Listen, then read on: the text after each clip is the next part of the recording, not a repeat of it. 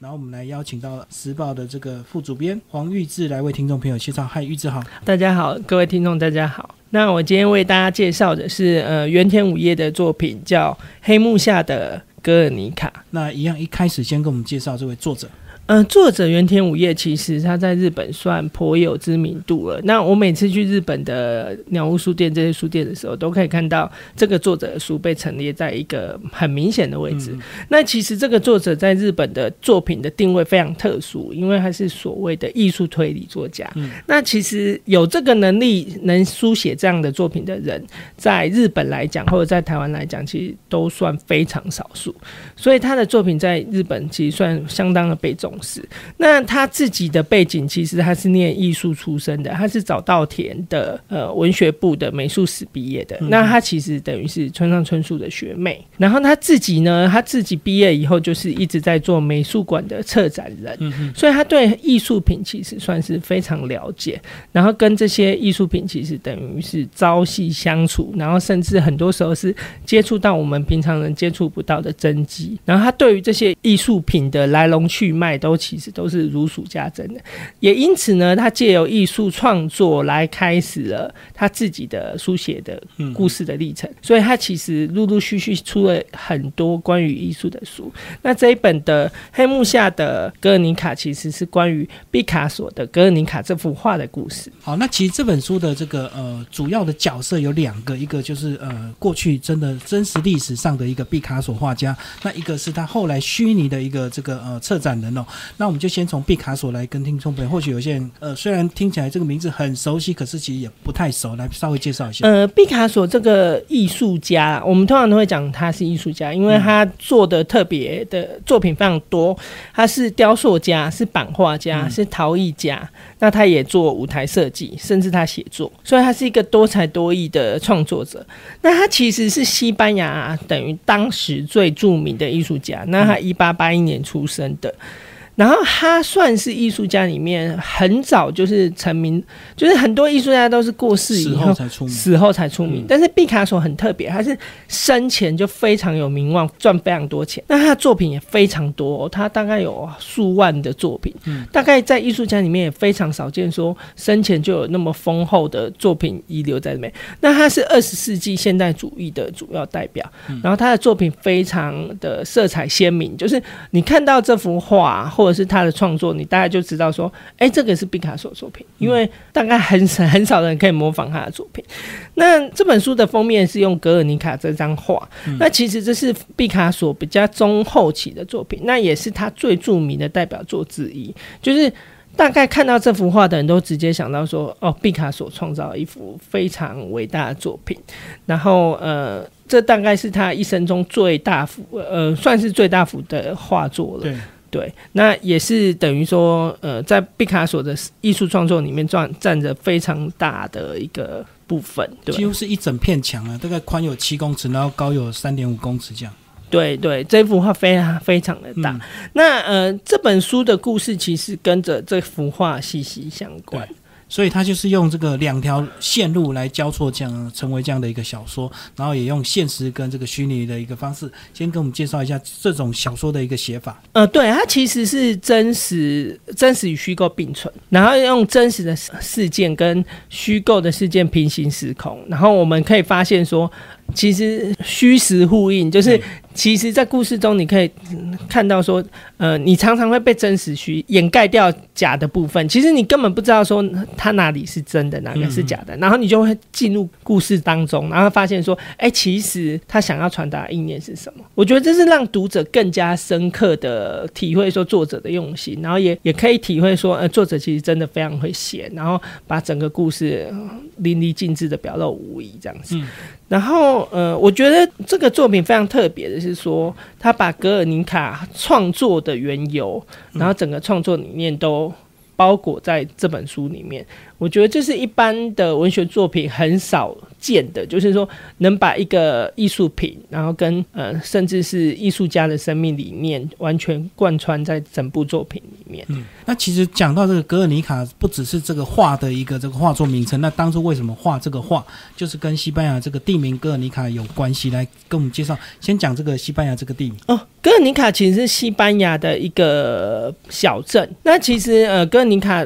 为什么会那么著名？其实是说在西班牙内战的时候，就是在第二次世界大战的时间，他遭受到一个史无前例的无差别轰炸。这个当时的原因是说，西班牙的独裁政府为了要巩固他的势力，所以他跟德国的纳粹军团、秃鹰军团联联合，然后跟意大利法西斯空军对这个地方用十万枚的高热燃烧弹无差别攻击，嗯然后当时就死伤很惨重。那毕卡索其实他是西班牙人，但是他长久定居在法国。对，那他对于这件事情，他觉得非常的愤怒，也非常的不解，为什么你自己西班牙人会用残忍的炸弹去轰击自己的家乡？对，所以他对这个东西非常不解。那刚好，西班牙的当时的独立政府，他就委托毕卡索说：“哎，我们刚好要在法国举行啊万国博览会。”那一年刚好是万国博览会在法国巴黎举行，那他们需要一个庞大的视觉，就是主视觉，来让他们的呃西班牙馆有一个视觉陈列的东西，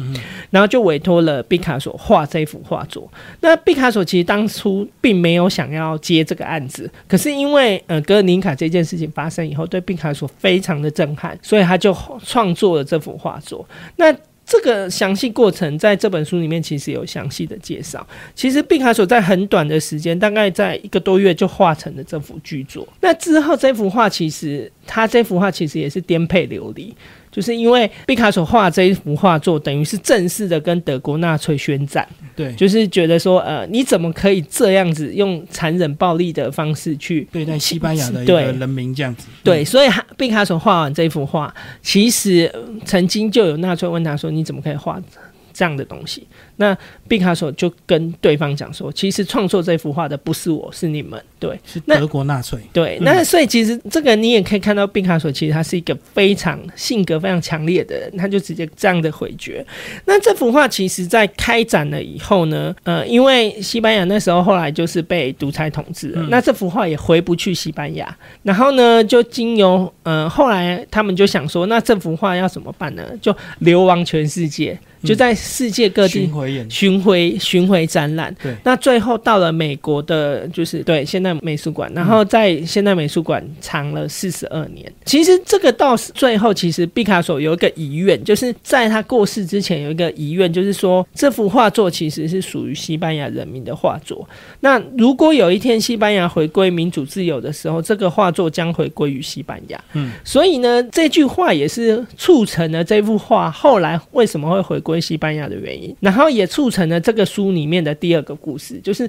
为什么这幅画各方要争夺这一幅画？因为其实这幅画其实是一个独立的象征。嗯，因为即使像西班牙这么大的一个国家，他们其实内部到现在还是有各个。不同的等于省份，他们彼此在争取独立，因为他们对于中央都有一些意见。那像哥尔尼卡这个地方是属于巴克斯地区，那巴克斯地区其实一直在争取独立。那尤其这幅画又象征着巴克斯地区的整个一个精神意识，所以当时这幅画回归的时候也有非常大的争端，就是巴克斯地区的美术馆也非常的想要争取这幅画作，就认为应该。收藏在他们那边就对对对。最后呢，其实呃，当然这个被西班牙所收藏了，那其实就衍生后面这个第二段这个交错的一个故事哦，就是借由这个呃，像作者一样的这样策展人的一个身份，他想要哎，其他时间也这个设计的非常的好，其实就在九一一，对不对？就是刚好也跟这个过去的战争跟现代这个战争有做一个时间的一个结合，这样。对，因为九一一事件其实很多人都是非常的愕然，嗯，就是一个象征于世。界和平的，像是一个自由主义的一个美国，然后一个双子星大楼，一个庞大的建筑物。你你如果去过美国，就会知道说，哇，那是一个非常壮观的建筑物。可是，一夕之间就被飞机炸弹，因为等于把飞机当成炸弹，然后就整个炸毁。那里面的这个女主角其实她也是一个策展人，然后她发现呢，她的先生在早上告别她，就是早上跟她 say hello，说晚上一起吃晚餐，就一去不回了。对，刚好她在这个呃世贸大楼里这样。对，那她其实就是这个八神遥子本身，他其实他对自己的艺术理念是非常了解的。那他对毕卡索也是非常了解，他等于是专精于毕卡索的策展人。嗯，那他就有想要说，借由这幅画做策展，那同时也要跟世界。世界上的人讲说，其实战争不是达到和平的唯一途径，嗯，而是需要说，其实真正的和平是什么？那在这本书里面，其实也有探讨这件事情，就是说，大家想的和平就是用武力去侵犯别人吗？然后，呃，是不是说一定要血肉相见才是才会有真的和平？其实，在这本书里面，其实有很多的部分在探讨这个部分，就是说，呃，战争的层面会影响到什么？那大概是这个，大概是我们现在的文学读物其实很少讲到战。争这件事情，那其实听众朋友，如果你拿到这本书啊，你可以把这个书封啊，这个横过来看，其实这个书的书封设计就是这个呃格尔尼卡这幅画。那稍微帮我们介绍这幅画，我也是这个读了这本书，我才去上网查这个画作，对，还真的非常的让人家这个震撼以及有点感伤，因为其实它虽然是有点抽象的一个手法，可是还蛮多真实血淋淋的那个东西画出来。对，这幅画作其实就是呃。呃，格尔尼卡的作品本身，那这幅画的授权，其实我们也是经过非常多的时间，在跟各大美术馆周旋。对，因为其实呃，像毕卡索这个名画，所有的画作，所有的抠笔，都是要经过他们的认可。然后这幅画非常风格强烈的是，你可以看到那个哭泣的女人，然后战马，然后牛，嗯，就是所有的人都是解构的。对，就是它不是一个完整的个体，然后象征被战争整个撕裂的。嗯，然后像像那个女人抱着婴儿，那婴儿已经死死去了，然后那女生只能嚎啕的大哭。对，那这幅画其实，呃，我们取得授权的过程，其实跟这幅画的过程一样，其实是颠沛流离，就是。首先，我们要经过日本的同意，那日本同意你这这个封面使用，然后呢，然后我们在呃日本跟我们讲说，其实台湾没有在他的授权范围之内，然后请我们去问呃法国法国毕卡索之家，然后问完毕卡索之家，毕卡索之家跟我们回复说，哎，这幅画作其实我这边是可以同意你的授权，但是它的 data 就是它的档案现在是在西班牙皇后美术馆，就是索索菲亚博物馆里面，然后拥有这个原。对，那我们必须要跟他要原档同意。那所以其实这一来一往，其实花费非常多的时间。然后呢，就跟这幅画画作一样，那跟书中的主人公故事其实也是一样，就是他必须要取得这一幅画重新。展览的权利，然后就必须要透过这些单位不断的去周旋，不断的去沟通，然后最后才能得到这一幅画。那其实，呃，这幅画作其实当初送审的时候，他也是要求说，必须完全的跟他的原画的颜色一样，然后完全没有没有办法在上面画任何的记号跟打压。对，那非常难得的就是有格尔尼卡这幅画作可以重现在书封上，就是按原稿的这个呃颜色就对，不能有任何的修改就对。对，这个完全没有办法修改，而且这个是。我们做好了传统的打样，然后送日本跟送法国贝卡索基金会，然后他们同意才才行制作，然后所以算是非常的难得有这样的作品。然后呃，其实这本书在日本其实原田武业得了非常多的奖项，然后然后他其实也是直木赏的入围作品，然后是本屋大赏的入选作品这样子。好，最后请玉芝来帮我们总结这本书，叫做《黑幕下的格尔尼卡》。然后作者呢是原田武业。原田武业其实利用了一个名画的呃创作过程，然后呢，他用两段式的时时空，就是一九三七年跟二零零一年的两个时空交互，然后你可以看出说，呃，当时的人们在同样的面对战争这个问题的时候，会做出什么样的反应？然后这幅名画跟当时的这些人的生活有什么关系？然后像呃毕卡索跟他。的情妇，他的情妇其实在这个故事里面占了非常重要的角色，因为他从头到尾记录了毕卡索如何创造格尔尼卡这幅画，嗯，然后像姚子他如何在。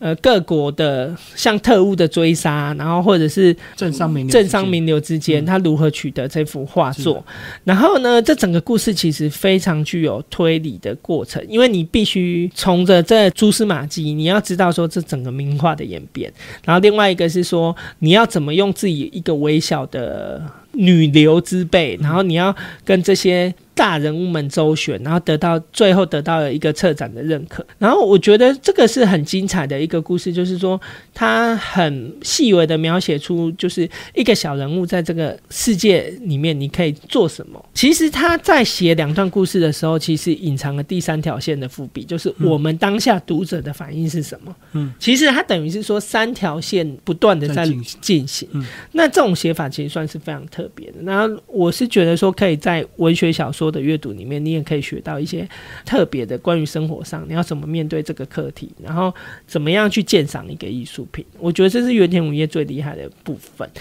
其实这个故事有一个隐藏的东西，就是说，呃，在这个书封底下，其实有另外一个毕卡索作品。嗯然后，如果大家有看到书的时候，其实你可以想一下，说这个最特别的东西在哪里？这样子。好，今天非常谢谢玉芝为大家介绍这本书，谢谢大家。